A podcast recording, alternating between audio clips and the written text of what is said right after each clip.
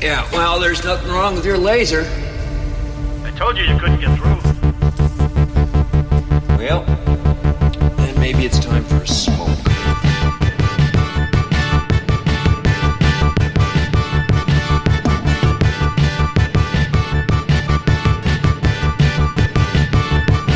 Mullets and Memories, a MacGyver podcast about MacGyver. Season six. What is that stuff? Mystique, silly putty with a bang.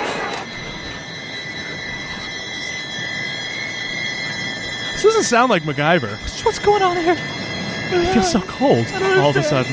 What's go- what is this? Where are we? Did you hear that rattling in the back? Is there a body? What's happening? Is there a body? My God, it's Pete! Look, it's wrapped up in a bag.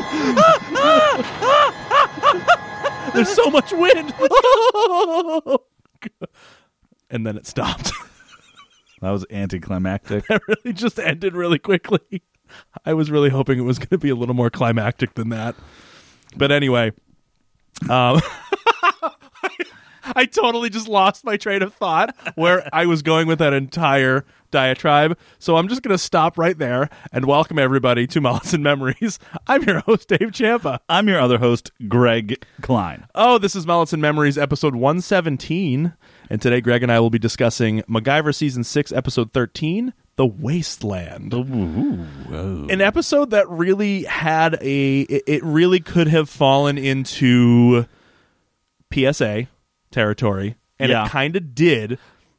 But it ended in a way that really restored my faith in MacGyver. This definitely brought back the heady days of the first season. you had said it too. This was the first true, like full on MacGyverism where he pulled pieces from everywhere he could find to build something so ridiculous. Like this was almost like the season one episode where he built the hot air balloon out of blankets. That's right. And flew it over the desert. and then patched the desert, patched the hole with a map. Wasn't that a blankets? Was it? What did he build it out of? Remember that? It it was like not Thief of Budapest, but it was like, No, it was a real hot air balloon. was it? Yeah, he just patched the hole with a map because they shot a hole. Oh, in I it. thought he. But didn't he build a hot air balloon somewhere in the series? he did. That was further down. That was wasn't that the one with Starcos? oh, yes, it was. Yes, it What- was. whatever episode that. so he was. did. So he did build a hot air balloon. right with the, with, uh, That's right. with like airplane dope and like canvas or something. Yeah, like yeah, that. yeah. So I had my seasons mixed up. But yes, this harkened back to like just completely like out of the blue. Like you had no idea this was coming. And then all of a sudden it's like, oh my God, he built that. and it was fucking amazing.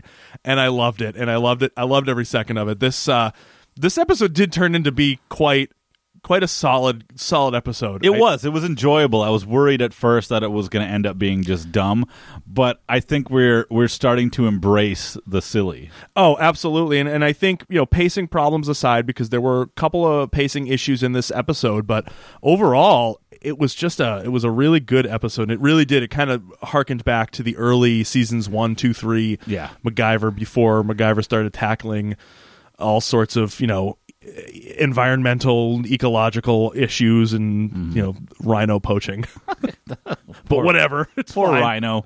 poor rhinos. Um, all right, so before we start, Greg, um, we've got the return of one of our favorite beers of the uh, of the series so far. It's the the Mast Landing Gunner's Daughter Milk Stout, and I've already had one, and I'm about a you know an eighth of the way into my second one, Delicious. and, And, I'm it's so good. Greg, why don't you crack that one open for us?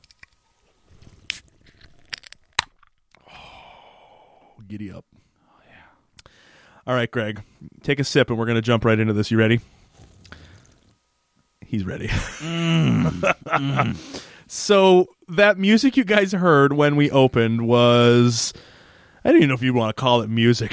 It's just a lot of really eerie strings ambiance. and in the in in the in the background you just you see this big blue van like just barreling over these bumps in the road Boom, boom, boom, boom. Like driving too fast for that kind of road. way too fast i mean it really looks like someone's having sex in the back of that van the way it's bouncing up and down over these over these mounds and it's very clear as we get from the title he's driving whoever this is driving this this van clearly is driving through a wasteland i mean it's dead trees there's no wildlife There's nothing there. I wish there would have been like some upturned like large animals like cows with like their hooves in the air. And they've already shown it. They showed it in Killzone. I know. That's what I, I was just thinking. Yeah. Killzone. Wouldn't that have been great if there were just like remnants of like animals and Yeah, it would have been great. just horrible stuff? because of all the poison that's been hitting this this whole area, it would have made so much sense to have these just like dead animals lying around. Hmm. But it, it should be like like obscure stuff, like you know that wouldn't be in the area, like giraffe.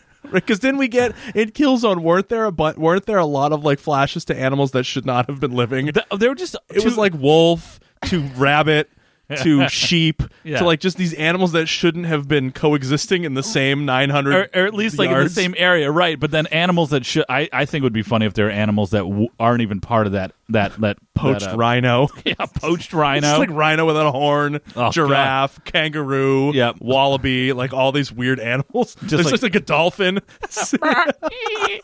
like sitting there like in the mud. oh god. And we so we so we find out it's MacGyver. He's driving this blue van onto the Phoenix Foundation wasteland test site because the Phoenix Foundation has a wasteland test site. But it's fine because it's just to help their think tank. It's just to help them think about things Mm-hmm. in their think tank. It's also interesting. We get another description of the Phoenix Foundation by a third party, and I'll, we'll get to it. in a we second. do absolutely so we see this guy and so MacGyver pulls into the test site and and there used to apparently there used to be a town where this test site is now which is amazing because there's no evidence of a town there. no you would at least want to see rubble Right. or remnants of something but it's just it's Actually, just so it reminded me. I forget what it's called, but in the never-ending story, when Atreyu's horse gets stuck in the mud, oh yeah reminded me of that world. the nothing no The the, no- the, well- noth- the nothing was the thing that came after that Right, right. was it So- fantasia No, no, that uh, no. Well, the never-ending story is a movie, but I know. Fantasia. is no the fantasia was the name of the land wasn't Land. Right, right. it i don't remember I don't- Yeah, but anyway, I, so I thought it would be funny as the as the you know the camera's panning and following the van that you see Atreyu there trying to pull his horse out of the mud and it's just- artax yeah artax Artax, that's right. No, he's just- just crying, and the horse is just like, Don't let yeah, it was the like the bog of infinite sadness or Yeah. something like that. Right. the horse is depressed and refuses to like Like, even put up "Oh." a fight and just sinks down. And Yeah. because that's exactly what happens in the next scene, ba- basically. Pretty much. So MacGyver pulls into the test site and he he pulls up and on the sign for the wasteland site, there's an envelope and he opens up the envelope and there's a note in it and the note just says, "Play this while you're driving, Willis." And he pulls out a cassette tape and he pops it in and it's this guy who we assume is Willis who's talking. Hello, MacGyver. I'd like you to play this while you're driving, and uh, just we're gonna go ahead and he's basically gonna narrate the next three miles while Yeah. MacGyver drives to meet Willis in this contaminated wilderness zone. Yeah, it's kind. I like. I loved this idea because I sort of did this for a friend once when I my mother was going down to the Cape to pick him up to come up. And this was like when I was like a teenager, young teenager. Okay, yeah. And I made a cassette tape for him him to listen to on the way back up. Did, so you, would you give it to your mom and say, Yes. "Play- let make sure he plays this on the way back? Exactly. So That's amazing. so it's pretty funny. so I really liked that because I think it's a great idea. If you haven't met someone before, it's like a little mini tour. Yeah. So they know what they're getting into when they finally meet you three miles down the road in this. That's really Swamp. awesome that you did that. Yeah. I love that. I have it Can we do someplace. that for each other? Oh, we sure can. We should totally do that for each other this summer. When you go on a long trip, I'll give you a cassette tape. just mail it to me and make sure it lands in the exact spot that I am, like at the one hour point of my of my trip. Okay, I can do that. Let's make that happen. So Willis is talking on the tape about how this whole land has been contaminated with arsenic and selenium, and apparently this was because of overdevelopment of the city's construction company. They've kind of they built too much on the land, and the the ground got infected with all of this these these chemicals and this b- poison. And he's worried that the same thing's going to happen to Maple Ridge, which is this other town that the construction company is currently building on top of and he's worried that this exact same thing is going to happen. And this developer who owns the construction company, his name is Andrew Bartlett, and he's afraid that if Bartlett continues to build on Maple Ridge, the exact same thing's going to happen. And so, Maple Ridge, this is Maple Ridge. I'm Andrew Bartlett. Rock Ridge. And that's what I was. You God, I'm sorry. Oh, you're not going to live that one know, down. Rock Ridge because the railroad's going through there. That's right. Exactly. I don't think trains are going to get through this t- this town. David, you know the movie, don't you? I no. Never mind. It's a Back to the Future three. Nope. It's the only train movie I can think of right now.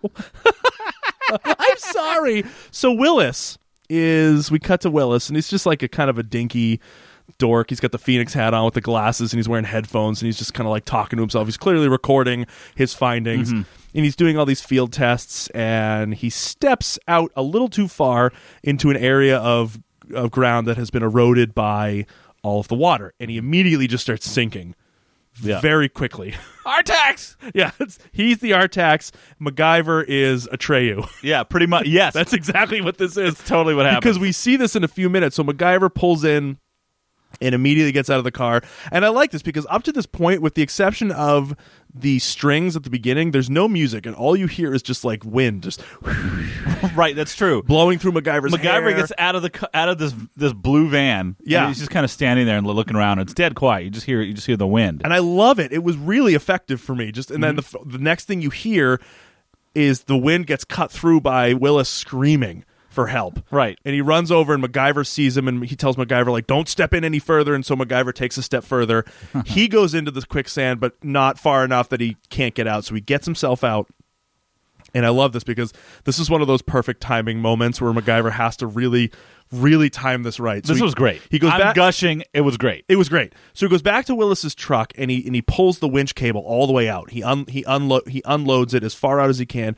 He hooks the winch cable to his belt loop and then he turns the winch on and it starts to retract. And so what MacGyver has to do before the winch pulls itself all the way back in is run all the way to Willis, grab him before he sinks, and basically just hold on to Willis for dear life so the winch can pull MacGyver and Willis back out. And I had this thought watching this that like MacGyver just like five attempts because he can't quite time it right. Yeah, he doesn't pull out enough cable and he runs and it's like, dink, damn it. He has to run all the way back, stop the winch, release it, pull it all the cable out, start the winch again, run, run, run, run, run. no, But I thought it was really funny that it would be like, well, he. d- I think it might have been around his belt loop or his belt. I'm like, that belt loop wouldn't have held. it would've- probably wouldn't have. But, But it would have been funny, like as they're dragging, like you see them getting pulled by the winch up, and then they stop moving. Then all of a sudden, like out of the mud comes MacGyver's pants, just slowly. He's like, "Oh, oh shit, oh shit! Oh shit! Oh shit! Oh shit! let's go, let's go." And so naturally, on the first try, MacGyver pulls Willis to safety. And I love this because I said this to you. I was like, this is a clear example of MacGyver's perfect timing. And then no sooner had I said that than Willis says, you know, somehow MacGyver in the corner of my mind, I knew you'd show up. You're always on time. I know. And it's just so true of MacGyver for all 117 episodes. MacGyver is never late. He's punctual. he is always on time. Oh man, it's Yeah. like that was that line from Gandalf. A wizard is never late. He arrives precisely when he, he means to. That's MacGyver. MacGyver is a wizard. He re- he arrives precisely when he means to. and everybody is expecting him at the time he decides to arrive. too. exactly, MacGyver doesn't give you time. Time gives you MacGyver. that's the episode of the. Uh, that's the episode title right there. That's the episode of the Time gives you MacGyver. That's perfect. Doesn't make any sense. I love it. Um, so we cut to we're in the lab tent now. It's like the Phoenix tent. I love this tent. So it's, It's like a- great. It looks like a Quonset hut, um, but it's made out of fabric, and there's all this laboratory equipment in there. And it's funny because um, what's his name? Uh, uh Willis. Artex, Oh, our, Willis Artex. yes, that's Um, his new name. Um, basically told MacGyver, it's like, okay, we better go take a shower before we melt Yes, because they're covered in this toxic dirt. right. And MacGyver's like, wait, melt? Because what did we say? There's selenium. Arsenic and selenium, Yeah, right. in the dirt. and, li- and it's radioactive too. Yeah. Which is awesome. So we don't see them go through the decontamination, but we assume they do because in the next scene they're clean, dry, and have a new set of clothes on each. You know, Yeah. and MacGyver's like watching this really very clear. It's like this early '90s video of the Bartlett Development Project, and basically what it shows is that the Bartlett Development Project is contaminating the water at the aquifer level, so not the ground level or below it. It's like the level below the dirt. It's like deep, you know? It's really, really deep. And so this contamination, if it gets to the aquifer level, it will spread to Maple City and it'll basically erode the ground over the area, creating essentially a sinkhole Uh-huh. that will swallow the entire city. Right, so they're all. It was funny, and then like there's a little animation that shows like Bartlett City getting built, and then all of a sudden like the building's tipping over and sinking into Yeah. the mud Yeah. or whatever. I'm like, okay. I mean, I get it if if the groundwater gets contaminated, it's going to kind of screw the pooch Right. your city. Right. I don't know if it's going to destabilize the ground. I don't know. I have no idea. I- I have no idea. I think they had some kind of extreme accelerated uh, version of of uh, aquifer. This is all because of Dr. Sandra in Killzone. Sandra, This is the after effects of Sandra's virus oh my god, you that think somehow so? snuck out and is It's now true. contaminating the entire country. Oh, Sandra. It's just a slow burn. Poor Sandra. But MacGyver starts going over the EPA report and he's like, this doesn't really support the claims that you're telling me. And Willis is like, no, no, you're right, it doesn't. But I'm pretty sure that Bartlett is paying off these EPA agents Yeah. to give the reports that say that everything's all hunky dory and Mm-hmm. there's nothing wrong with anything. Nothing is contaminated. And Oh. so Willis is like, that's why I've set up a meeting with you and Mr. Bartlett. But I got to leave town, so I'll see you later. I know, And it's then he like- disappears for the rest of the episode. the only reason that MacGyver is is there is because this because uh, Atreyu. um, Yes. Oh no, because uh, Artex Will Willem, Willis Artex? Willis Artex. Jeez, I'll get it right. Willis Artex, um, has to present to a- a- in Washington D.C., which is great, yeah. but also like MacGyver's thrown under the bus to take care of all this crap. Of course he is. Of course he is. And so we meet Mr. Bartlett. Mm. And he's what you would expect. He's like, you know, snobby, nose up businessman. He's only he's only in it for for the money. He doesn't really care about what's going on. Mm. almost like Lisa's father. And- oh god, Lisa. I thought it was Lisa's. I thought he it was the looked actor. like Lisa's dad, didn't he? But may oh maybe they're cousins. I didn't I didn't look at the at the cast list to see if it was the same actor, but he definitely had he looked like Lisa's dad. Yeah, but I don't think it Um, was. So so Bartlett is, is in his office and he's meeting with his which we find out later it's it's his two children, Scott and Laura. Laura is very prim and proper. She's dressed up. She looks like she's at an office and she's in a meeting. Scott is kind of dressed like a bum. He's got his jean jacket on with a t-shirt underneath, really kind of like tattered jeans and his kids are kind of briefing him on like the the Phoenix Foundation's efforts to kind of go after the EPA to kind of figure out what's going on with the ground contamination, Mm-hmm. and Andrew just kind of like blows it off. Bartlett's just like "That's- they're they're nosy. They're they're well, not this, is going to what, find. this is what he anything. asked. He's like, "What do we know about the Phoenix Foundation?" I'm like, "Are they are they people that I should be uh, uh, worried about if they're do- trying to do this stuff?" Right. And this is where the girl, um, what was her name? Laura. Laura. Duh. Thanks. Laura says, "Phoenix is a public interest foundation." Yes, yep. So that's the first time I've heard that. That there's ever been an actual description other than think tank Right. They're- public interest foundation. that mm, adds a little more like gravitas to the company. Sure, and and kind of broadens things a little bit. Right. Like in the public interest. Okay. All right, so that you can kind of make a case for almost everything they've done. There's still a few things that really you I'm not too sure public interest is is what they what they're really doing, but this is a public interest issue. Oh. Mm-hmm. Yeah, sure. You can almost make that case. But yeah, I, I thought that was really interesting that they that they did that. So Bartlett tells Scott and Laura that he that they both need to be there because the investors are are going to be at the construction site Mm-hmm. to basically go over, and so Bartlett can introduce to them like what's going to look like, so people might want to buy what he's doing. Mm-hmm. And he starts kind of shitting on his son Scott. He's like, "You, Scott, I tell you right now, if you don't show up at this meeting with a suit and a tie." I'm taking your Porsche away. Yeah. Basically, is the thing, and so he's really just shitting on his it's son. made pretty clear that he's been very hard on his kids and that Right. he made him he built himself up from nothing exactly, He- and, and that's kind of so a self-made man with two kids and expects them to work as hard even though they've had an entirely different life Exactly, exactly. And so Bartlett's telling the kids like you got to dress to impress, and that all the training and the education that I provided for you were to show others that you're special. And Laura's like, "Listen, we can take care of this. Mm-hmm. Like we're we've got this covered." And Scott just got this shit-eating face on in Yeah. the background. He just clearly is i got it covered dad he's clearly against his dad. He hates his father, but Laura's just trying to Mm-hmm. kind of keep up appearances right so Laura and Scott leave, and Laura pulls Scott into the office directly. They share a wall. This empty office shares a wall with with with Dad's office, yeah a little mm, okay and it comes out that they are trying to basically boot their father as head of the company. Mm-hmm. Uh, Scott blames the dad for driving their mother to drink, which inevitably led to her death. Mm-hmm. And he's like, listen, the Mm-hmm. only way that we can have anything of our own is to take it from him. So we're going to get him out of here as the head of the company. Right. I was like, okay. Yeah, Scott's kind of a dink. And you kind of sense at this point Laura's not really fallen through. She doesn't really want to deal with this, but she kind of knows that this might have to be the way Mm-hmm. that things have to go. So MacGyver, still driving the van, pulls up to the trailer office at the at the Bartlett City construction site Uh huh. and walks in, and Laura and Scott are there. Scott's I don't know, he's doing something with an electrical outlet. Yeah, I don't know. It looked He's like he was- messing around on the floor with like an electric baseboard or something. don't know what the hell he was doing, and so Don't know why. he, he so MacGyver walks in and asks for Mr. Bartlett, or he asks for Bartlett, doesn't he? Um, no, he's like, uh, he, wa- I don't remember, but any Scott's something like, "Who are you?" Like, or it doesn't even ask that. It's like, "What do you want?" Right. And he's like, "I'm I'm here for a meeting with Mr. Bartlett." And then Scott yells, "Sis!" And mind you, these k- g- as That's he right. points out later, they're almost like thirty. Yeah. So Yeah. he's like, "Sis," and and then she comes out. Laura comes out. She's like, "What? What are you doing, Scott? What are you doing here?" And instead of acknowledging MacGyver like as a guest, right. um, doesn't say anything to him and starts talking to Scott like, "You got to go outside. You got to go meet the investors. You got to do this and get your shit together." right. And then Scott's like, "All right, I guess business. I got some other business to attend to." Kind of nods to MacGyver, and MacGyver's Right. like, "Okay."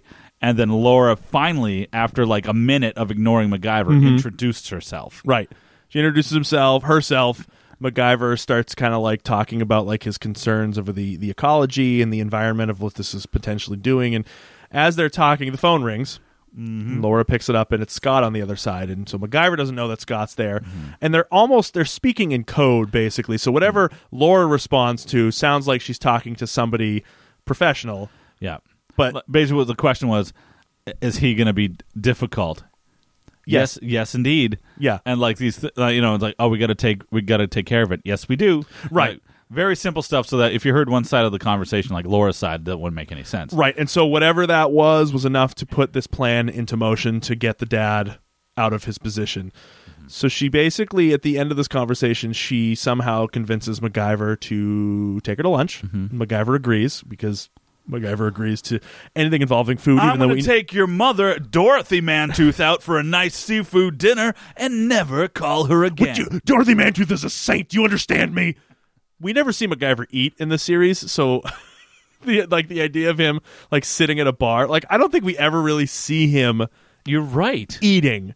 He always goes You're to these right. like dinner meetings or these lunch meetings, and he's never actually eating The only time we've s- have we even seen him eat in his own home. because we had that episode. I remember the episode where he cooks the burgers and he burns them, and then Right. he asks them out for Chinese. Then Yeah. he makes the, he has the whipped bean curds. We see Pete eat the beat, whipped bean curds, Right. But he never does. So he's always making stuff or preparing things, But he's never- I don't think we ever see him eating. So He's eating the ice cream cone. that's true. We see that in very early, like first two episodes of season one. Okay, what else? I'm trying. Wow, that's a revelation, Dave. I'm gonna look this. I'm gonna do a little more research on this for the next episode. We'll see if we can come up with something like more a definitive. sandwich or something. You I don't know, if we ever really see him eating a meal. bowl of soup. He's a robot.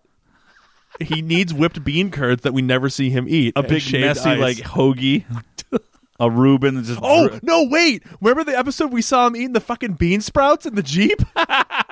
yes, that's the one that looks like uh, Freddy got when he's eating the sandwich in the car. eating stuff That's in right. his He's face. eating the bean sprouts. So maybe we do, but again, we don't really ever see him like eating a full meal because like he takes half a bite and then he's done. So they're That's why at this he's so like thin. they're at this little bar. They're eating lunch. MacGyver's looking over the EPA reports, and there's a guy behind MacGyver who looks like Jack Dalton. And I got really excited. I know it looked But like it wasn't. It was like a, a I think that was on that was definitely on purpose. It had to have been because we haven't seen Dalton since like the beginning of season five. know. Makes me really sad. so she insists to MacGyver that these EPA reports are valid. There's nothing wrong with them. Nothing has been falsified. And MacGyver's Mm. like, fine, great, I understand that, but I'm still going to talk to this this EPA agent. His name is like Ro- Rogoff or whatever they said his name. was. Rogoff, And so Laura. Rogoff. Wasn't that his name? Might as well be Skeletor. Ro- I don't know. Rogoff, Rogoff. Maybe I'm confusing my episodes. Rolo. I can't remember. So Laura like signals to this waiter without MacGyver's knowledge, and m- the waiter comes over and says, "Excuse me, are you are you Mr. MacGyver?" Yeah, I'm MacGyver. You, you actually you have a phone call. Somebody in the back room. This uh, pick up the phone back there, and so MacGyver heads back into the back room. Doesn't pick up the phone because he realizes immediately, and I wish he had said something like. There's no phone call for me, is there? Yeah, I know. He walks in the back room, and the back room of this place is just like a couple of pool tables. So he walks in, and these like two double doors close behind him, and he's walking up to the payphone, and it's, on, it's still on the hook, and he's like, "Huh." Turns around, and there are a bunch of like you know guys Right, standing there with like pool cues, right. and it's obviously like gonna be a, a power play, like Yeah. a beat down. He's like, I'm supposed to get a phone call. Like, yeah, I said, I like, I made that call. Like one Yeah. of these, one of the And, construction. and workers. he's like, he's like, you better get out of this town and you stay away from our jobs because we need these. And then a fight breaks out almost immediately. And I thought for a second, MacGyver does hold his own for a solid thirty seconds, Right. until he gets a pu- pull cue off the back. like this is so dumb. So MacGyver's standing there, and this doesn't make sense because he's like, "You better back off because we're keeping our jobs. You get you get the hell out of town." And MacGyver's like, "Can't we just talk about this?" And the guy says, "Wrong answer." But he didn't answer ask a question. Right, He just told him to get out of town. right, exactly. And so immediately they're going to beat him up. So MacGyver takes a pool chalk, blasts it in a couple of their faces, and knocks bashes some of them some of them out. And I'm like, holy shit! For once, MacGyver's actually has the upper hand. He's going to he's fight these totally guys. fighting back, and, and I he's loved beating the it. crap out of them with these pool cues. And then one guy breaks his pool cue in half, and then MacGyver gets punched in the back, and then gets his ass kicked. Right. And it's like, why the f- why does this why? Why can't MacGyver just kick ass? Oh my god, that would have been a, uh, right because he then basically gets the shit kicked out of him. He gets a pule pule cue, a pull cue off the back of the head. They drop him, and then like they basically knock him unconscious, and he's like laying face down over the side of a pool table. Right. As we cut to commercial, and these guys leave, and we come back from commercial, and Laura walks in. MacGyver, what happened? And Max like I. I'm fine. Like, Uh, Yeah, they, got roughed up by some construction workers. Yeah. I wonder who sent them. I, yeah, I love that line. He's like, I wonder who sent them here. He- she's like, "What is that supposed to mean?" He's like, "Whatever." And so Laura's basically like, well, maybe that means you might want to back down here and let's let's be a little more careful. And Mac's like, no, no, I'm still going to talk to the EPA agent, but thanks for noticing. yeah, he's like, "What was his name? Skeletor?" Yeah, Rocknerft, Yeah, Wrongkornst. wrong Kornst. Remember his name? I know we watched this about what And less than an hour ago. Ron Kornst. I think it was Rogoff, I think if it I was, too. recall. So we cut to the investors meeting at a hospitality tent in the rain, the shittiest hospitality tent I've ever fucking seen. Just so abysmal. It's just like you imagine. Okay, so you have you've got you've got um, B- Bartlett on one side. He's kind of going over what he's what he's what he's proposing for the city, and then you've got all the investors on the other side of the table. It's raining out.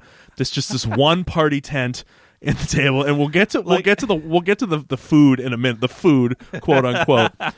so Andrew sees MacGyver, and I think Laura at this point mentions like that's this is MacGyver. This is the one in Yes. MacGyver. So then Andrew kind of like changes his tune and starts talking about, oh, our, um, our artesian wells are the best that we've ever had, and the water is natural. Everything is safe. There's nothing wrong. Da da da da da. Natural water. Okay. Yeah, he's like, this water is natural. It's it's safe. And MacGyver, I love MacGyver. He speaks up at this point. He's like, listen, um, the city's not going to be so pure once your company is done with this area. Yeah. Well, he's like, "You're not going to have all this water once you move fifteen thousand people in here." Right. He's like, hmm, huh, well, let, uh, Laura, um, take care of our guest for a minute. I'm going to go have a speak with Mr. MacGyver. And so he like dismisses the group and he's like, "Why don't you let's all come over here and we'll have a drink." And he walks them over to one fucking water cooler with a table of cups, plastic, plastic wine or champagne plastic glasses. champagne cups, and a water cooler. I know. He's like, this is the water that we have from our own wells here. It is natural, it is clean, it is fresh, and there's plenty of it for everybody. the artesian wells. Artesian well, right. And that's when MacGyver says his line. Well, it's like not it's not going to be here much longer That's if you have right. 15,000 people. And uh, so that's when they start having their discussion and and uh, Alex, right? Alex Laura Out the man, the husband. Oh. not the husband, the father. Bartlett. Let's just call him Bartlett. Bartlett. Yeah. Bartlett. I think it's Andrew, but yeah, Bartlett. Andy Bart. So Bartlett starts talking to MacGyver. It's like, why are you trying to ruin me? What the hell's going on here? And MacGyver's like taken aback. He's like, wait, wait, wait. No, I'm trying to help you out. I'm I'm trying to prevent you from going down this venture that's going to end in in disaster. Right. Because this land can't support Bartlett Town or whatever the hell you want to call Maple it. City, I think, is what it's Well, it's called. Bartlett Bartlett City. or Bartlett Construction is the name of the co- is the company that's it was going going to to call it Bartlett City. Oh, maybe it was. Yeah. It's called Bartlett City. But like you said, you're right. There- Max, like, no, I'm not trying to hurt you. Like, I'm trying to prevent a disaster Mm-hmm. that basically won't only destroy your city, but your company will go down, right. if the it'll go ci- down, like your city. down. It's- And Yeah. Go ahead. What were you going to say? I wasn't going anywhere. I was trying to pull a tray you back into the story. But I- Okay. I, really couldn't. All right. So Bartlett was like, "Listen, have I broken any laws?" Max, Max like, "No." Okay. Has all my paperwork been filled out and filed properly? And Max like, "Yeah, well, yeah." Well, so, However, what's how- your point? But MacGyver's point was that that one of the the the E The E EPA agent. EPA report was done improperly because he did it after a big rainfall, so the Right. results were skewed. But then Bartlett saying, "Well, did he do it in accordance to the law? Did he file it correctly, and all this stuff?" So all the technical shit is correct, Right. And MacGyver's like, "Yeah, he did." and he kind of so he basically has Max hands tied, and so Bartlett starts walking away, and I love this, and he goes, Max, like, but I do think it's interesting that this uh, EPA agent received a brand new car less than a week after the report was filed, and that kind of stops Bartlett in his tracks, and he's like, all right. what? My, and he's like, fine, listen, what, what do you want from me right now that will get you off of my back for good? And Max like. Give me two hours. Give me two hours to make my case to you. And if you are not convinced after that, he's like, basically, Max, like, then I'll drop the issue. Yeah, Is And it- he's like, okay. "That's it, two hours, fine. Yeah, what are I- we doing?" There's a, there's a thing I want you to see. It's 40 miles away. We can get there and back in, in two hours. I just want you to see it. and he's like, "Fine, pick me up at four o'clock or whatever time." I think he said four. Yeah, yeah, he Like, said great. four. So Mac arrives two hours or however long later in the van. Yeah, he does. He picks up this this wealthy business owner in the Phoenix van. the Phoenix blue van with no windows. Great. And so here's where I love this. So this is where I get this is where the speed vibes come in. Speed being the movie four out four four years prior to Speed, and this was totally a Speed moment. So Mac and and and Bartlett drive away, and they leave. And Scott tells Laura. Uh, Scott shows up and he tells Laura like, "Okay, everything's ready. We're gonna dispose of Dad. We're gonna take care of this." And Laura's like, "What the fuck are you talking about? What do you mean?"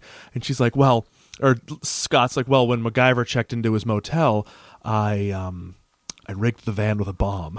And Laura's like, What the fuck do you mean you rigged it with a bomb? Right. Yeah, I rigged it to the odometer so that when it hits 55 miles, kaboom.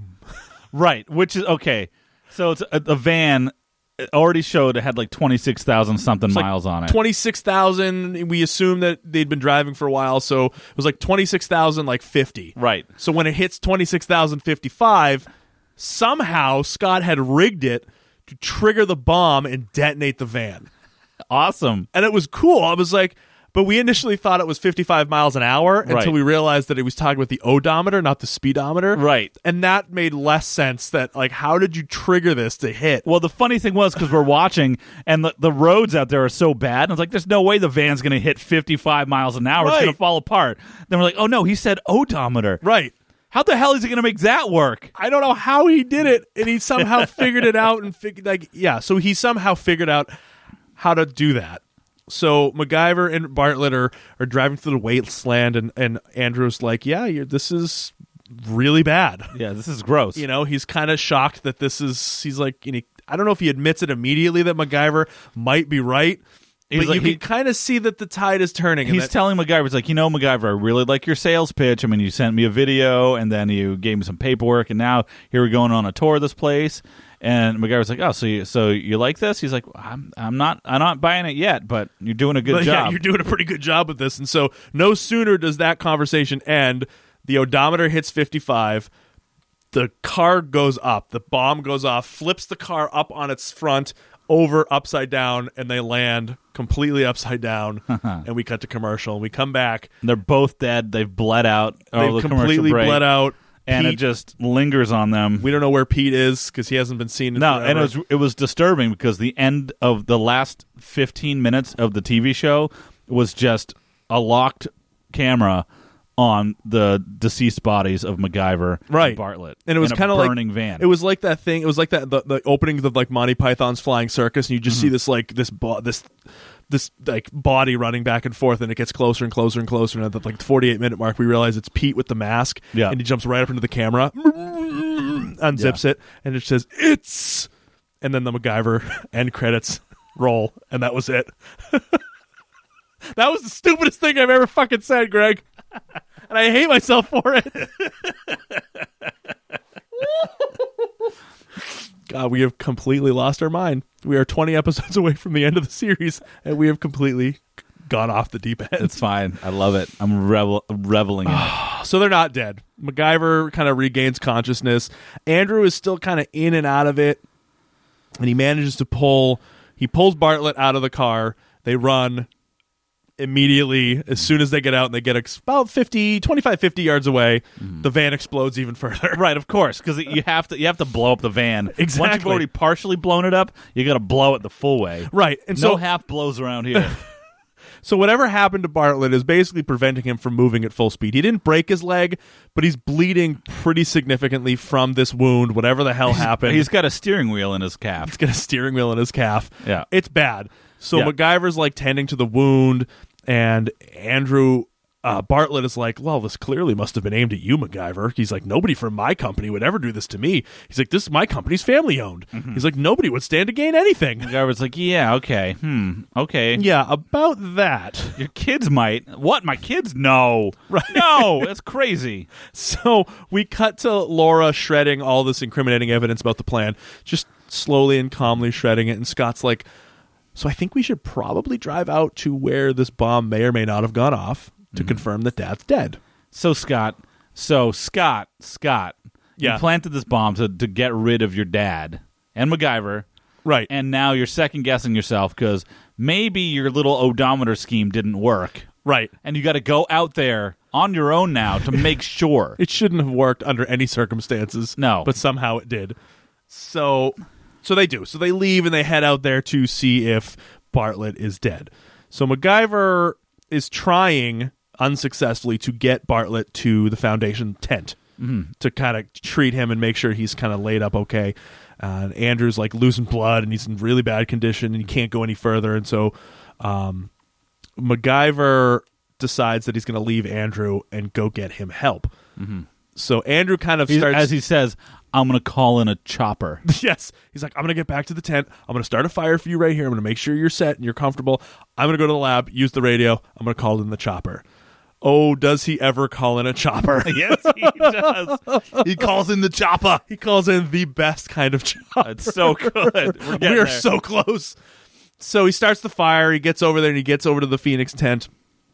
Scott and Laura, meanwhile, have gotten their car stuck in the mud and they're gonna have to continue on foot. It's Now, Scott's Porsche. Scott's Porsche So- stuck in the mud. So, so this Phoenix van was having a hard enough time driving out on this road. So Scott drives his Porsche out there into the eroded to make sure that his Muddy, father's yeah. dead and gets his car stuck. right So that's going to be easy to explain, even if everything goes smoothly. Right. How'd you get your car stuck out here, and why's your father dead over there? Right. So, Greg, this is the point where you had said during the episode that this is where the pacing, every time the scenes cut to Scott and Laura walking to find their dad, MacGyver, whatever, it, everything just completely screeched to a halt. It did. The, the, I, I don't know if it was the writing or the two characters or what, or the acting. Scott and Laura together were boring. it really just it really everything just like as soon as you would I mean, you'd have this like scene of like because you get this one quick scene of uh, andrew in front of the fire and he's really struggling then you go to mac and he's in the lab tent and he's like trying to figure out what to do and then everything just stops and they're just like walking Walking it's in just the a mud. lot of walking in the mud Yeah. and that's really all we get because then the, the only other time we really see it they're walking they're walking they're walking they find the van they see blood they Mm-hmm. follow the trail of blood and they start walking their Mm-hmm. way over to that I, i'm saying that quickly because i want to get to where macgyver is at this point yes. in the episode we both do. so while this is happening, Andrew is struggling in front of the fire. They're walking towards, they're following the blood trail. MacGyver gets to the lab tent and he gets on the radio to try to call for help and he realizes he can't get through. There's a Doppler. I I, I want to make just before you get to what's in the tent. yes, please. I'm just going to mention that he opens the tent. It's zippered c- shut, so it's not like oh, locked. yes, that's right. Yes, it's yes, yes. zippered shut. It's I mean it's a big tent, and he turns on lights, and we don't hear a generator or anything. We don't know. I don't know what the hell's out there. No. there's a tent out there with all this equipment and no one around. completely dark outside. Like you don't see any lights inside from the outside. But as soon as MacGyver walks into the tent, every single fucking light and instrument is on. it's perfect in this tent. so let's talk about go, go back to what MacGyver finds in the tent. Okay, so he's trying to. First thing he does is he tries to radio for help so that he can get a chopper. Mayday, Mayday, Mayday! I need help. Gets nothing. He gets nothing, and he looks around and he, and he goes over to another area. And there's a Doppler radar. sitting on the desk. And so MacGyver he flips it on. He's looking, and he you, know, you hear the bing, bing, and MacGyver goes, "Great, a storm, awesome." And it just kind of has that like defeated, like hands up, like cool. There's a storm. Obviously, there's radio interference, so he can't get in there. Right, perfect. So he's looking around to try to figure out what else he can do, and he sees an air tunnel. So there's a wind tunnel to study uh, wind erosion. Yes. So it's just, it's probably twenty or thirty feet long, and it's built inside of this tent so they can study Yeah. wind erosion out in a swamp Right. where the, where there is no dry dry soil. right. Right. Exactly. Anyway, So, so, Greg, what does he do after he realizes that this is a full-on, perfectly working? this wind is what tunnel? happened. So this was interesting. So he opens the front of the wind tunnel and kind of looks down the tunnel, and at the far end he sees a propeller. And immediately in my head, I'm like, "Oh my god, we have another hang glider situation here, Absolutely, yeah. or another like little airplane." I'm Yeah. like, "Holy fuck, what's he gonna do?" This is great. And then he's like, "Huh." Though he walks over and he starts pulling it, pulling it apart. I'm like, "What the hell is he gonna possibly build? And he- what could this be?" Yeah. So it's it's a it's probably like a four foot diameter prop in like a cage with like a gas engine on the back. Yeah. So that's how they're doing their wind tunnel. That's awesome. Great. It's awesome. Perfect. and I'm trying to think, what can he possibly do? What can he possibly do? So he gets the folding table out and he uses that as like a support. And he starts like using it as like a framework for ropes, and he's putting these ropes together. Uh-huh. And you had mentioned at this point this was like Apo- this was that Apollo thirteen moment, Yeah, that right. You had during this, So th- my Apollo 13 moment. So there's a uh, there's a moment where they have to make the uh, CO2 scrubber canisters fit into the uh, the ah, the command module, whatever it is. Yeah, yeah. Anyway, so it's, they had this team of guys to make a square peg fit in a round hole. Hole. Yeah. And here's you know, and it took them hours with all the right stuff in a perfect environment. Right. And a whole team.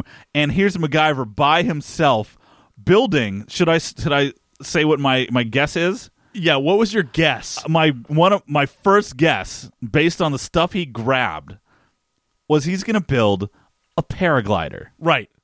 First thing you said, because in the next scene, we see MacGyver like cutting sheets, like he's cutting pieces of the tent wall out. And he's attaching those, he's attaching the ropes to the sheets that he cut out. And then he's fastening these sheets to a backpack that he's crafted. And then he's adding this onto this exhaust fan with the motor. Yeah. And he's putting all this together, and then we cut away for for a little while. We don't see him for for a few minutes until the final product. So we cut away to Laura and Scott. Episode screeches to a halt. They see the fire from afar as they're walking, and they start. So they call out for their dad. They're like, "Hey, Dad, what's going on, Dad?" And Bartlett hears them, and he kind of screams for Scott. So he knows that his dad is in front of the fire. So he comes out and he's kind of on a crutch and he comes up over the hill and he sees Scott holding the gun and he goes, "Son, what what is going on here? What is this?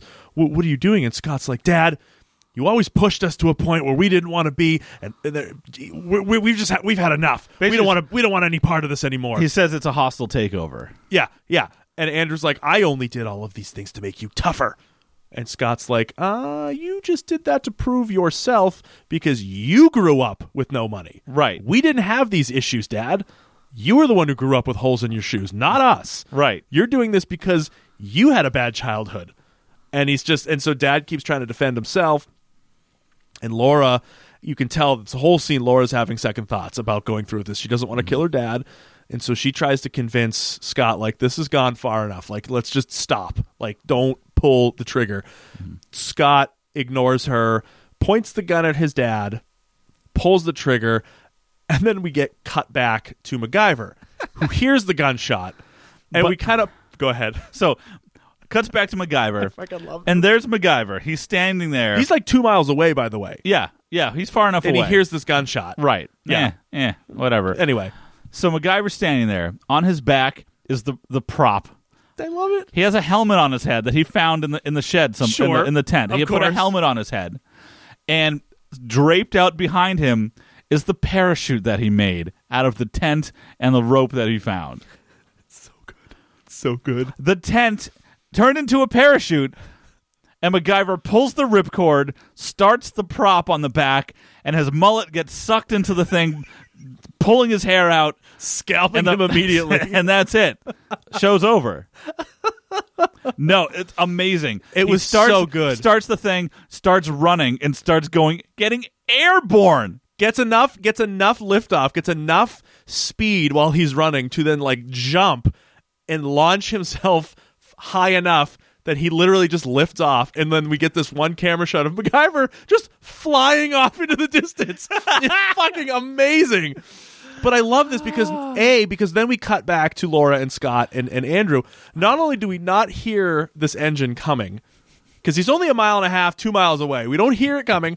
We don't. He doesn't. He clearly doesn't move that fast because this Right. scene plays out for a solid minute or two. Yeah, and poor Andrew's there. He's been shot in the stomach. Yeah. He's like, oh, it's on the ground. It's like, like, what are you doing? And so- Why- what, are you? Why'd you do this? You got, you got to stop. He's like, oh, like you're bleeding out of his stomach. Yeah, and he's like trying to. He's like he's begging Scott, like just give this up, just do the, don't do this. And so Andrew goes in for the final kill.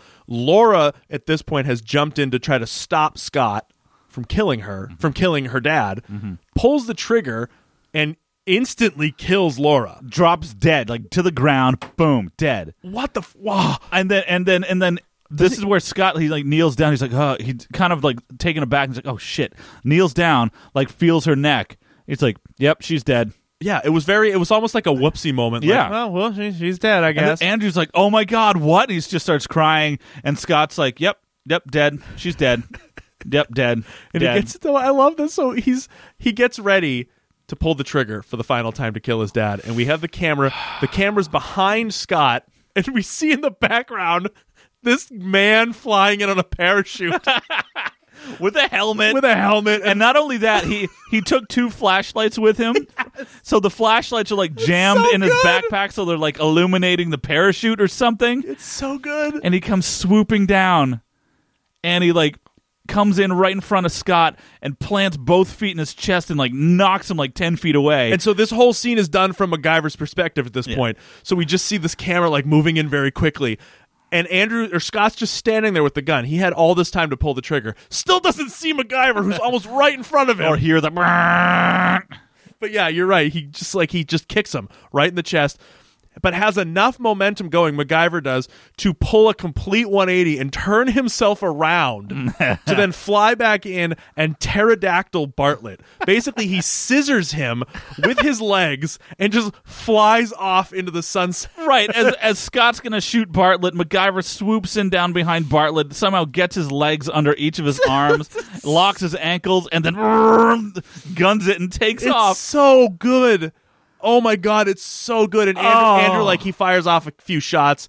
Doesn't make any contact with him, and we just see So- MacGyver fly off into the distance. Here it is, as MacGyver. So halfway, uh, about ten minutes ago, MacGyver said, "If I can't get you to a hospital in the next three hours, there's a, there's a good chance you could die. You're gonna bleed to death." Right, right, right, right. So all this time has passed. MacGyver's built a freaking parasail, a paraglider, and has t- pterodactyled Bartlett to go where? I don't know. Just fly him away somewhere.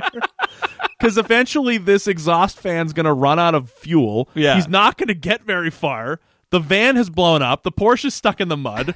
There's a storm coming. He And- can't call for help. I know and Scott. Scott's out there. Scott's left behind with his dead sister Right. in the middle of the wasteland. Because the last shot we see is Scott just drops to his knees, like giving up. And we just, where did he fly to? 40 miles he said it took it's going to take 40, 40 it's 40 miles to get out there Who fucking cares? It was great. oh my god it's so good this This is is amazing. so good Oh my god, it was so um, oh I, ca- I just gush about that. We're not even done with the episode because yeah the episode ends with a really kind of like everything gets tied up in a nice little bow as as we have learned over 117 episodes. So we're back at a press conference. Andrew's making a full recovery. He announces that he's he's going to shut down the construction project. He's he's not going to do that anymore due to these new revelations that have come out. Um, but he also plans that he also says that he's he's going to stand by his son. He he doesn't blame his son for the death of his daughter. Uh, Sc- Scott has been indicted for murder at this point. Um, he's being charged, and Bartlett's like, "This was just an accident. I don't hold my son responsible for this." And I'm like, "What the?" F- Oh, Uh, so yeah so yeah so Willis shows up again, not for much.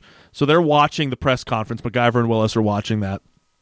And they ask him one more thing, like, well, what are you going to plan on doing now that you've sort of shut down this construction? And, and we close out with a with a nice tidy little bow. I'm sorry, folks, but that's going to be the end of it. One more question, please. What's next? The new sports arena? No, my next project is a very personal one. I'll be setting up a memorial trust in memory of my daughter to fund a local family counseling center. It'll be the kind of a place where families with problems can come to work out things in a very loving and caring environment. Thank you, Mr. Barber. Well, MacGyver saves the day once again, as he has been known to do. Uh, yeah, so Bartlett basically shuts down his entire construction company to start a foundation and open up a counseling center for families with So, issues, essentially. so think of poor Bartlett. His wife is dead. Right. His son just tried to kill him. And in the process, killed his daughter, Right. is now being indicted for murder. Yet Bartlett's like, no, I'm I'm gonna I'm gonna stand by my son. He didn't mean to he didn't mean to shoot her. It's he's we're gonna get through this. I, I- Yowza. wow. Wha- yeah, I just Poor guy. Oh, damn it. There's so many, so many characters in these shows, or this show ends up in these horrible situations. You just feel bad, yeah. But you know, and again, as is the conventions of MacGyver, it just everything really does get kind of wrapped up nicely, and we assume that everyone has gone on to live a, a happy, a happy life. Yeah. I would imagine that his son would have been convicted and, and probably put in jail for a couple, you know, 10, 15 years. Yeah, for attempted murder, Attempted murder. bu- of two people. and murder, yeah, yeah, attempted or murder, maybe involuntary manslaughter and Yes. attempted murder. of, of MacGyver and Bartlett. Right. Um, uh, building a bomb. Right. Uh, oh, uh, right. The bomb. Right. Right. Yeah, Yeah. All this shit. Like. and not to mention the fact that he's probably been trying to steal this company from his dad for years. So there's Yeah. probably evidence about all sorts of skimming that he's been doing for years off the top of the company. Um, but anyway, if you take out the ending of that, and I wish it would have just ended with MacGyver flying away with Bartlett between his legs, that would have been perfect. MacGyver, I'm getting really faint. I'm bleeding a lot out of my leg. what? I can't, I can't hear you.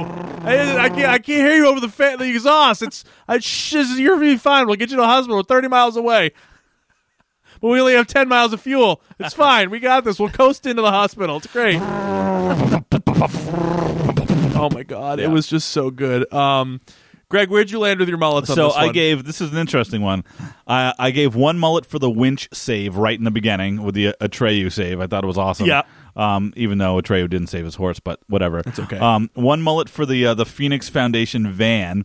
Yes. Just this big blue van with no windows. I thought it was great, and that MacGyver was driving it around and not the the Nomad, the Chevy Nomad, You- right. which is good. Oh yeah, that's right. We don't see the nomad in Um, this episode. One mullet for um, the Phoenix Foundation wasteland testing area. Yeah, it was great. Which uh, okay, wasteland test ground, fine, whatever.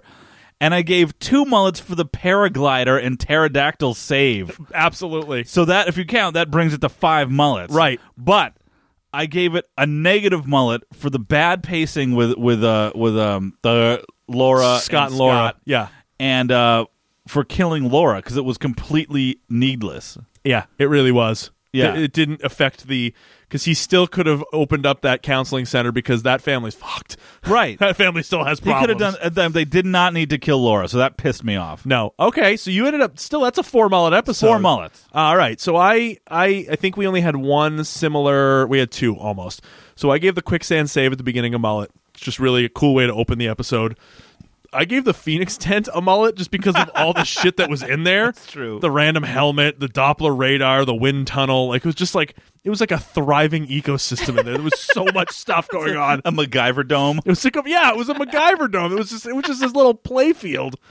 And so then I did a mullet and a half.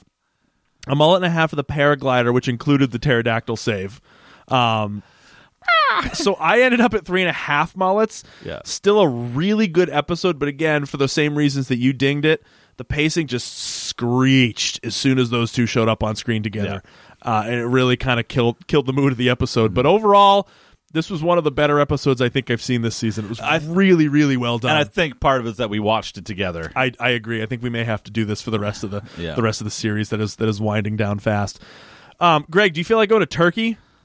Uh, like the animal. No. Do you want to go to the uh, the uh, the country? Oh, I- I mean, Do you want to Sure. Go, do you, Do you feel like taking a taking a Holy Rose esque escapade? oh, geez. you ready for this? Can I drink a bottle of Wild Irish Rose while watching it? do whatever you want to do. Season 6, episode 14 is coming up next. Eye of Osiris. In Turkey, MacGyver helps an archaeologist and his daughter search for the lost tomb of Alexander the Great with another ruthless archaeologist hot on their trail. it's going to be so good. It's gonna be wonderful. It's going to be amazing. I can't wait. I cannot wait to see this episode. Um, but I think that's going to wrap it up for us this week for episode 117. Uh, if you liked what you heard, um, find us on Facebook at Champ and Klein Blow Your Mind. You can Twitter us at Blow Your Mind 14. You can Instagram us. Instagram, us at Champ and Klein. You can email us at letusblowyourmind at gmail.com. You can also find us on our website at champacline.com, where not only can you find the episodes of Mullets and Memories, but you can also find all of our episodes of Champa and Klein Blur Your Mind, as well as our 24 hour podcast, The 1440. So be sure and check that out if you so desire. Uh, the best way for us to be heard is to leave us an iTunes review. And I understand and I know that we're coming to the end here. We are 20- two episodes away from the end of the series, but we would love, love, love to have some new listeners come in and uh, and and and follow out the adventures of MacGyver for the series finale. So leave us a review on iTunes. It'd be a really awesome way for us to close out the series with some new with some new listeners. So that would be great. So please uh, please consider doing that for us. Um, but other than that, I, I think that's going to wrap it up. So for Mullets and Memories this week, I am your host Dave Champa. I'm Greg Klein. Have a fantastic week, everybody. Well, then maybe it's time for a smoke.